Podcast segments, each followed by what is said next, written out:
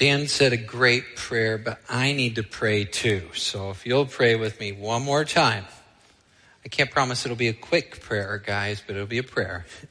Let's pray. Father, we continue in worship, and I'm so thankful, Lord, for your word. I thank you that it's just as true today as it was yesterday and forever, that uh, your word has never failed, it's never changed, and it's a firm foundation, a place to stand, and something to trust. And I know, Lord, when the world is shaken and all before us seems in chaos, it is of great comfort and assurance to know that your word is true. I pray this morning that you'll be with me as I speak, that you will uh, use your Holy Spirit to bring alive um, your truth and work it in me and work it in us, Lord. Uh, massage it in, uh, change us, and uh, bring it to light and bring yourself glory. Lord, we ask this uh, for your gospel, for your glory, for your people, and for our good. In Jesus' name we pray. All God's people said, Amen. All right, you ready? I'm going to give you 110%. All right, here we go. Well, you know what? I'm sure there's some science or math types in here, and so they were just looking at me going, No, Pastor, you didn't. You didn't just say 110%. Come on, don't you know where you live? This is Midland, Michigan. Everybody here knows there's no such thing as 110%. Well, today I'm going to teach you a little bit different about that. But we'll come back to that in just a minute. But here's, here's what I mean. I think you know the intent, and that's why you were playing along with it and being kind to me at first, because it's somewhat like when that coach goes into the locker room at halftime and the team's down and they're struggling, and he looks them in the eyes and says, Come on, folks, I need a 110%. Leave it all on the floor. Nothing left. Come on. And all the team goes, yeah, they run out of there and they're ready to win the game. Here's the amazing comeback we all dream of. Maybe. But the idea is most of the time we think we've given everything, there's still just a little bit more left. We think we've given it all, but what we don't realize is we have just a little bit more. Today, we're going to be looking at the subject of stewardship and subsequently or consequently giving. And you probably think with that sort of lead in, oh boy, he's really going for it today. he's going to ask for everything we've got and just a little bit more. My intent from this sermon is to be as biblical as possible. And so we're going to read a big section of scripture and I want to show you the mission and vision of our church. And the idea is not that you think I'm just out here trying to, you know, get into your pocketbooks or pull out the wallets or whatever, but the genuine intent is to help all of us together move closer to Jesus. Um, our vision at Midland Free is this. We aspire to be a gospel centered family where everyone we encounter moves closer to Jesus every single day. In every single day, in every single way, even in our finances, we want to move closer to Christ. Now, our mission, how we carry out that big picture vision, the implementation steps is this. We enjoy and glorify God. We embrace His Word and we engage the world. And when we talk about enjoy, we mean treasure.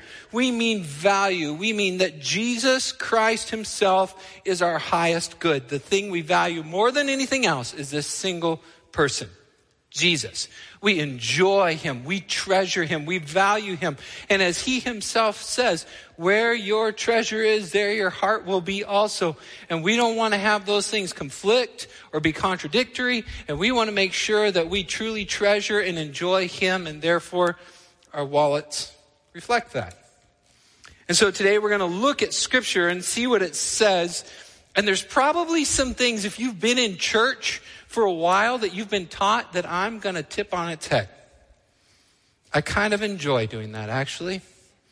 There may be a couple emails, and I'll explain or answer those later. But here's the thing we want to be biblical, we want to be accurate, we want to be true, and that's what we're going to try to be this morning. We are going to embrace God's word in the next moment from 1 Timothy chapter 6, and I want to do that in three macro ways. Understand that this is the macro, this is not the micro. This passage that I'm showing you is context. It's huge. It's the end of a letter. So there's no way I can parse every single word and every single verb in this thing today. It just can't happen in the next 30 minutes. But what I can do is give you these three big hooks. The three big hooks I want to give you are the love of money, contentment, and a theology of giving. Today, in the next few minutes, I want to give you three big hooks to hang your hat on, to process as we learn about growing closer to Jesus, particularly in our financial lives. And that is the love of money, contentment, and a theology of giving. So let me read to you 1 Timothy chapter 6. You'll see the words up on the screen. It's awesome if you've got a Bible with you because at times we'll be landing in one spot and staying there for a bit. But this is for folks who are watching at home or traveling or you don't have a Bible. This is for you. It's up on the screen too. Um, if you have one, please bring one. It'll help you. But here it is. 1 Timothy chapter 6. Oh, and let me also say, obviously, this is the end of the letter. This is the end of the book. There's more at the start, but there's more on that in the life group question. So you want to know who Timothy is, who Paul is, what's the situation going on here at Ephesus? Download the life group questions. Even if you're not in a life group, you can have them. They're free PDF. Hang on to it. It'll inform your understanding of this text. But for now, we're just jumping straight to the end. 1 Timothy chapter 6. Paul's protege, protege Timothy, Paul's writing to him, and he says this. Verse 1 Let all who are under a yoke that's an encouraging statement, by the way. I don't know about you, but does anybody here ever feel like they're under a yoke? Got a burden to carry, a job to do, a life to live, work ahead of you, something hard. This is for you. Let all who are under a yoke, as bondservants, regard their own masters as worthy of all honor, so that the name of God and the teaching may not be reviled. Those who have believing masters must not be disrespectful on the ground that they are brothers. Rather, they must serve all the better, since those who benefit by their good service are believers and beloved. Now, this section on false teaching. Teach and urge these things. If anyone teaches a different doctrine and does not agree with the sound words of our Lord Jesus Christ and the teaching that accords with godliness, he is puffed up with conceit and understands nothing. He has unhealthy craving for controversy and quarrels about words which produce envy, dissension, slander, email suspicion, evil suspicions. that was truly a slip of the tongue, I promise. It really was. And constant friction among people who are depraved in mind and deprived of truth, imagining that godliness is a means of gain. But godliness with contentment is great gain. For we brought nothing into the world, and we can take, we cannot take anything out of the world. But if we have food and clothing with these, we will be content.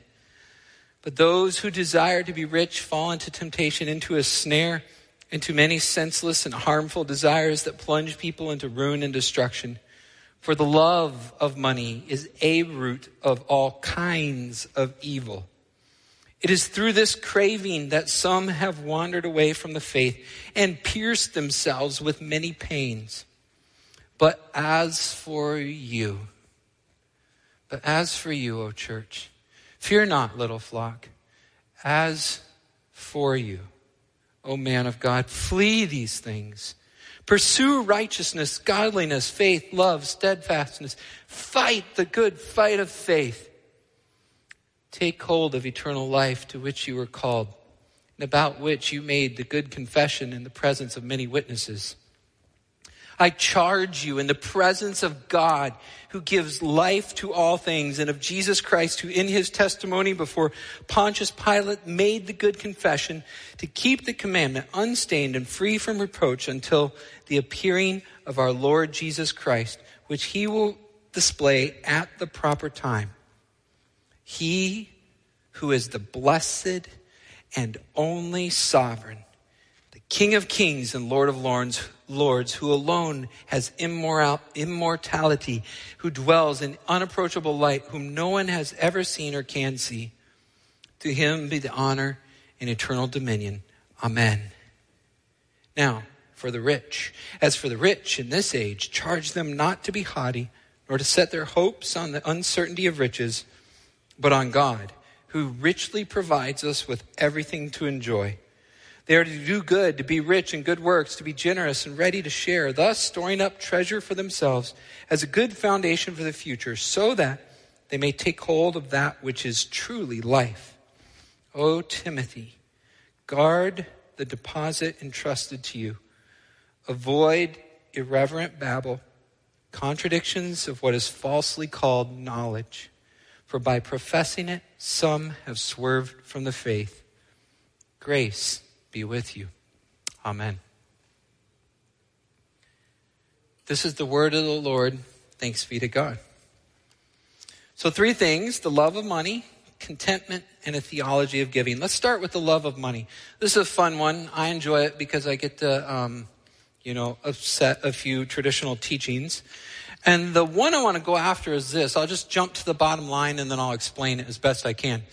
If you've ever heard a preacher say something like, Look, the Bible says the love of money is the root of all evil. All evil comes from the love of money.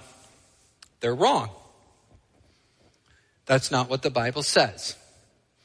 Uh, what the Bible says is actually this. Um, let's, uh, Leah, if you can jump to the Greek one where it says starts with root. Here's a slide of the original language. I know you can't see the bottom. Don't worry about it. I don't usually go with a lot of Greek up here because you don't have to know Greek to understand the Bible, but I'll show you how this plays out in the translations in just a second. It says literally, if I were translating this direct, just right from the Greek, I would say, root for all kinds of the evil is the philo or philo or love money, the philo money.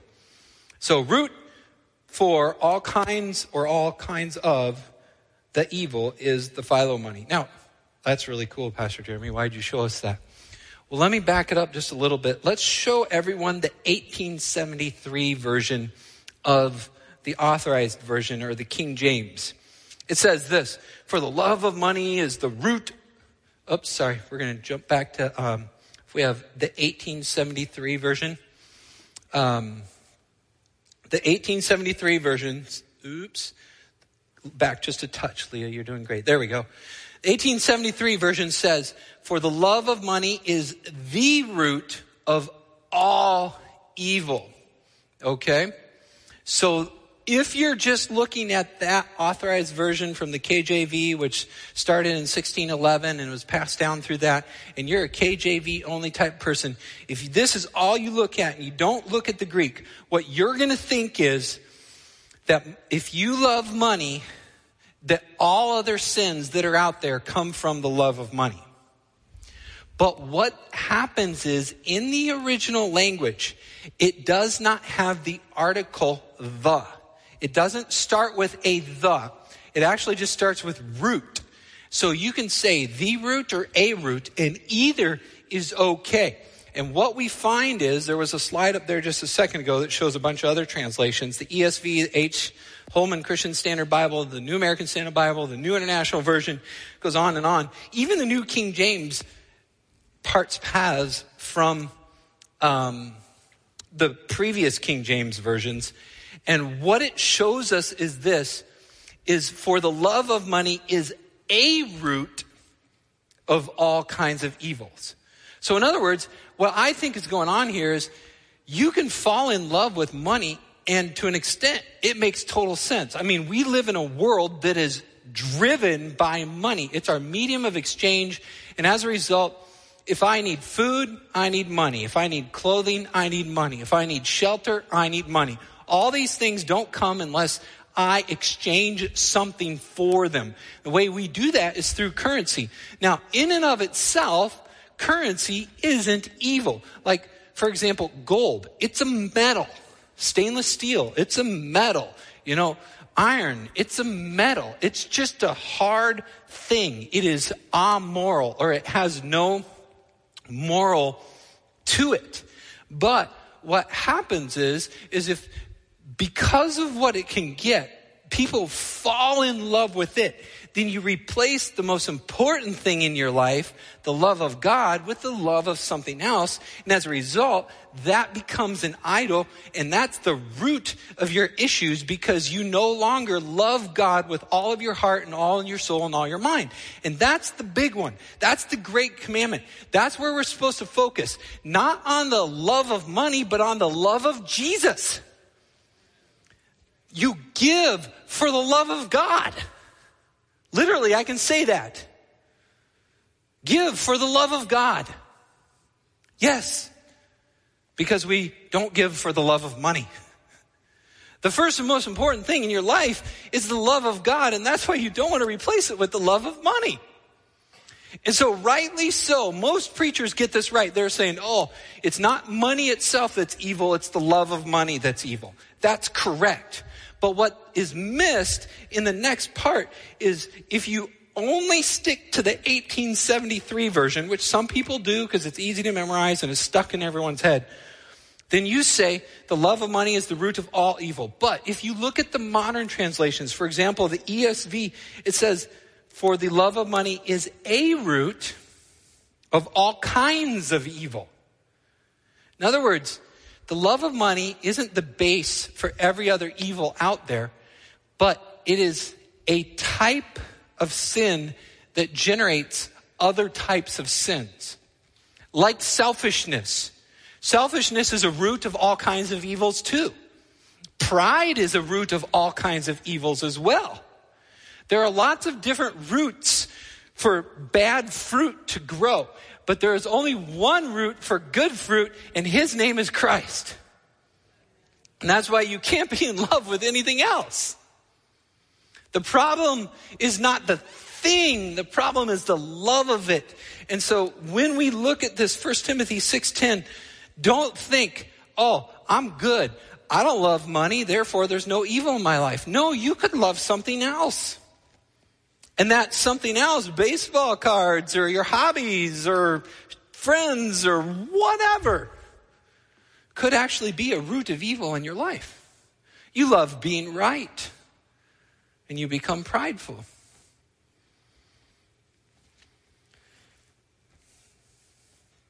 The most important thing is the love of Christ. And that's, that's the thing here. And I, I think Paul knows that, and I think Timothy knows that. And I think Paul's just reminding him at the end. That's like, he's like, oh, man of God, Timotheo, uh, the, uh, like theology, Timothy, theos. Oh, God fear. Oh, God honor. Timothy, don't forget who you are. The most important thing is, is be who you are. Oh man of God, fight, hang in there. Love him more than anything else, despite all the pressures and everything else that's coming into your life. Push him out and focus on Him. Do not let the love of anything else take over. Timothy, God fear, lover of God. Love God, not money. That's the first point. I want you to hang your hats on that. That's what it means. Money itself, it's not evil. It's just like paper or metal, okay? But what you love really matters. Don't love the wrong thing. Wrong, love the right one. Number one, love of money. Number two, commitment, contentment, contentment. Number one was, the first one we looked at was the love of money. Secondly, contentment. Um, that is found in verse 6. It says, Godliness with contentment is great gain. But then in verse 7, it says, For we brought nothing into the world, we take nothing out. Verse 8 says, If we have food and clothing, with these we'll be content. Here's another way people really mess this up and why we struggle and why our emotions go up and down all the time. Because what happens is we live in the United States of America. It's a good place to be, but we don't have to go very far to see someone who has more than us. All of a sudden we're not content because we're like, man, shoot. Oh, they got that. Why not me? Well, I could have, well, huh? Why are they? What happened there? And our contentment goes, and our happiness, and our joy. But then we go on a mission trip, and this is great. I want you to go on a short term mission trip, I really do, but this is almost what always happens. You go there and, like, wow, these people are so happy. How can they be happy? So, so let, wow, I should really be happy because I have a lot more than them. All of a sudden, we feel happy for a little bit because we just saw someone who had less than us. And we wobble back and forth based on this arbitrary measure of the people who surround us. But the reality is, the Bible says it has nothing to do with that. Absolutely nothing to do with whether you have more than so and so, therefore you should be content, or you have less than somebody else, so you should feel bad. Nope. Doesn't have anything to do with that. The message of the mission trip isn't, wow, I have a lot more than them. I should be happy. That's not it. Here is what makes you happy. Here is your joy. Here is where your contentment comes from. It's the same thing. Here's a hint that you're supposed to love. Are you ready? Hebrews 13, 5. Here's that love of money again. Keep your life free from the love of money and be content with what you have. Why? Why should I do that? What's the motivation? Is it because I have more than someone over in Africa? No. The motivation is for contentment. Here, the foundation for contentment. For, he has said, I will never leave you or forsake you. There is your contentment, right there. Who is with you always that will never leave you no matter what? There is no one else in the world that that can be said of. It is only Christ. It's a big deal when Jesus says, believe in me. He means it. You believe in anybody else and they will let you down. Believe in him. Here is the secret of contentment, and it is not that I have more or less than the next guy, it is that I have Jesus. If you have Jesus and nothing else, then you have everything. Be content with what you have, for he has said, I will never leave you or forsake you. Let me bring this down a bit. Okay, regardless of where you're at, whether you've been betrayed, abandoned, whether you're single, whether you're a child, whether you're married, a grandparent, whether you're single, engaged, whatever, there's probably at least one relationship in your life that you really value. Somebody you love more than anyone else and you wouldn't trade that relationship for the world. I think I saw a head turn over there. Good job. It's Mother's Day. Guys, that was a softball over home plate. You just didn't get it. Let's try this again. You ready, gentlemen? And let me show you what you're supposed to do, okay? If there's someone sitting next to you. If there's not, it's okay. You can pray for them. If there's someone sitting next to you that you feel is really great, here's what you're supposed to do. All right? Just try it. Oh, wrong way, other way. All right, here we go. Let's try that again. All right, so there is a relationship in your life that you would not trade for the whole world. All right, well done. Happy Mother's Day. Good job. Okay, so here's what I'm trying to say. We're having fun with it. We're enjoying it. You know, happy Mother's Day. But here's the thing. Mother or not, there's probably something in your life that you're like, I would not exchange that for a million dollars. In fact, if that person was sick, I would break the bank if that's what it meant to save their life.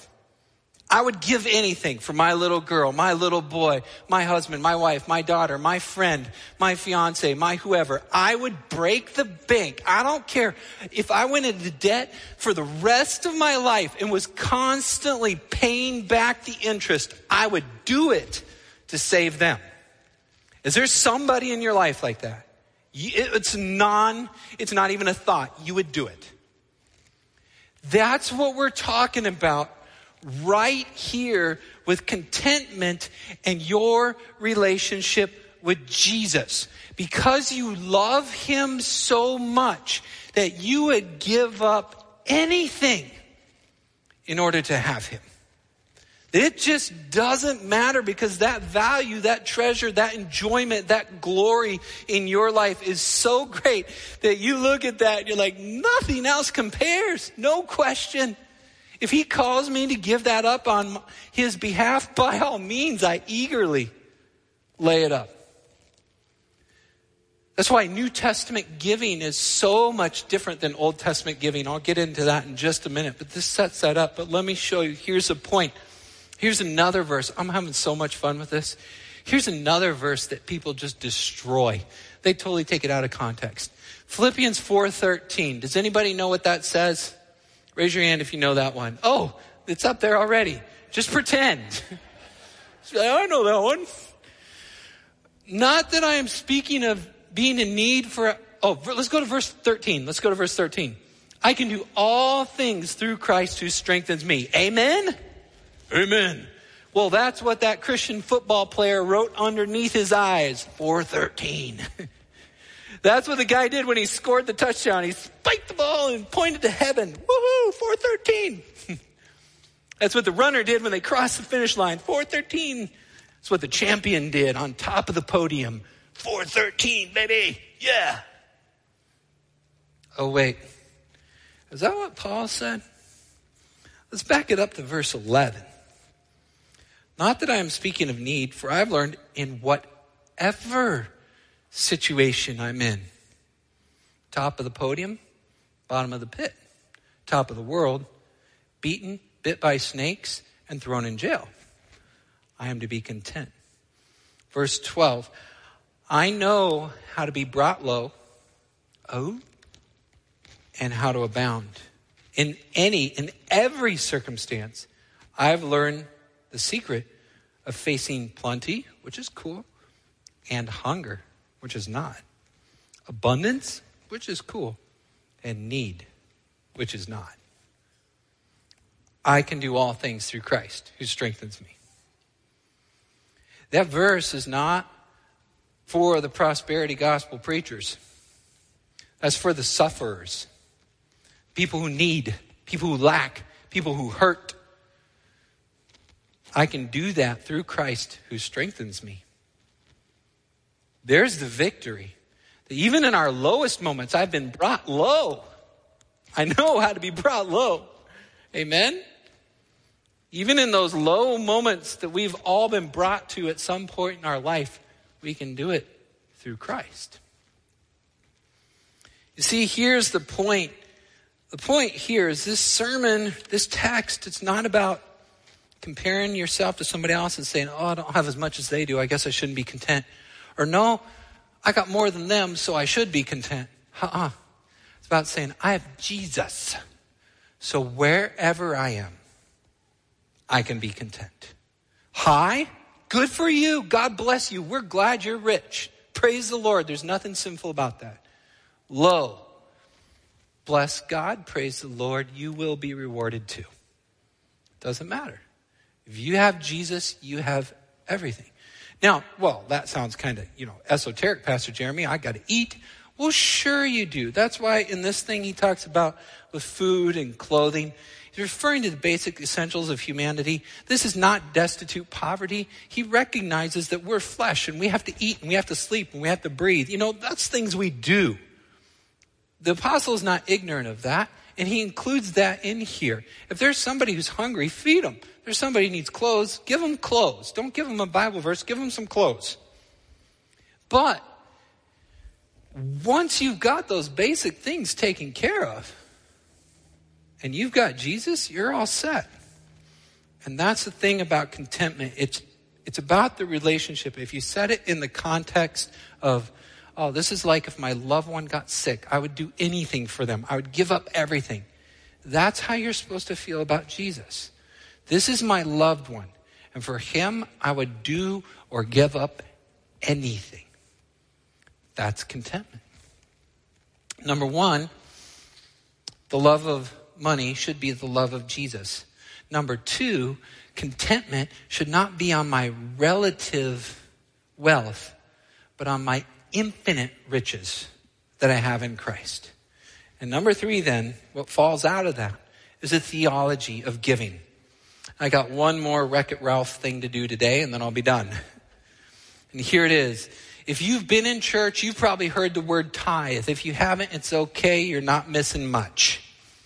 Um, the word tithe is thrown around a lot, and basically it's referred to as you're under obligation to give 10% of your income to God. And then when you hear that preached, you need to ask that preacher, well, are we talking 10% pre tax or after tax? And they can hem and haw about that and say, okay, now show me in the Bible where that comes from. And then they'll point to the Old Testament and they'll say the tithe. And then you need to say to them, well, which one? Well, there are three, actually, maybe even more. Some have some, placed it between three and five. So let's just say three, because I can do math like that. That's 30%, not 10. Well, okay, do away with the law. Let's go pre law and go to Abraham and Melchizedek. You know what Abraham did? He took 10% of everything he had, so his net worth. Okay, this is not his weekly paycheck. He looked at everything he had sheep, other livestock, everything and gave a one time gift of 10%. So, what are we talking about here? When we evangelicals or we people preach a tithe, what is that? Well, in my view, a good theology of giving says that in the New Testament, to preach a tithe is inconsistent with the new covenant. The New Testament giving is actually, in fact, something different, radically different. In fact, it's more. In the New Testament, what is praised is not 10%, but instead, when the widow gives everything. In the New Testament, the picture of giving is Jesus on the cross. You see, if we land on 10%, what we do is we become legalist. We either become prideful or we feel guilty. We're prideful because we're like, hey, yeah, man, I hit 10%. I'm doing pretty good. Or we're guilty because we're like, oh, not 10%. Not a good Christian as a guy who is. No, none of it. Jesus has completed the law. That is not for you. And so there's a good chance that there's some people in this congregation that 1% is okay. You're struggling, you got debt, get your priorities in line, get rid of the debt, and enable yourself to give more at some point in time. There's other people in here that 10% is way too little. You maybe should be given 50%. Why do I say that? Well, because here's the thing if you look at New Testament giving and you look at Jesus, what it's talking about is not a specific number, but a big principle. And that principle is generous, sacrificial, disciplined, committed, all in, 110%. Exactly right. What do I mean by that? I told you I was coming back to that. Here we are. 100% of you and 10% of whatever else. All of you. Jesus doesn't want half. He doesn't want part. He wants whole. Every aspect of your life, your love, your emotions, your energy, your thoughts, your conscious desire should all be for Him. There's no like, oh, I gave 10%, I'm good. No. How generous of me is it? If my wife makes cookies and my kids are looking at my cookie like, oh, dad, that looks so good. And I cut off this little tiny sliver. Here's your 10%. Enjoy your tithes, son. Aren't I generous? Nowhere close. In fact, I don't agree with everything that Andy Stanley says. I'm not affirming all theology of all pastors everywhere, but he makes some really good points. And here's one. He says when it comes to giving, he says, okay, you want to talk about tithes? You make a dollar and you give God 10 cents. Do you call that generous? You give him 10 cents. No, what's generous? You make a dollar and you give him a dollar. You get a cookie and you don't slice a little tiny slice and give it to him. You say, no, actually, here you go. You have the whole cookie. That's called generous. That's called sacrificial. That's what New Testament giving looks like. It's not a sliver, it's the whole kit and caboodle. You say, I would give anything for this relationship. I love this person so much, I'm not going to dedicate a portion or a percentage of my life. I'm giving him everything. And whatever he asks, I'm willing to give. Now, I know that's kind of high and that's big. So listen, I'm not against 10%. It's a nice, easy number. It helps me to do the math, and it's a great place to start. And if you're there and you can do 10, by all means, do 10%. That's a good thing. I'm not preaching against that. I just want to make it clear that in the New Testament, I have never seen a verse in the New Testament says you must give 10%. Instead, read through the book of Acts and you'll see them giving up everything. It's just a different picture. So, what am I saying? What's a good theology of giving? Theology of giving should fall out of those others. Do you love money or do you love God?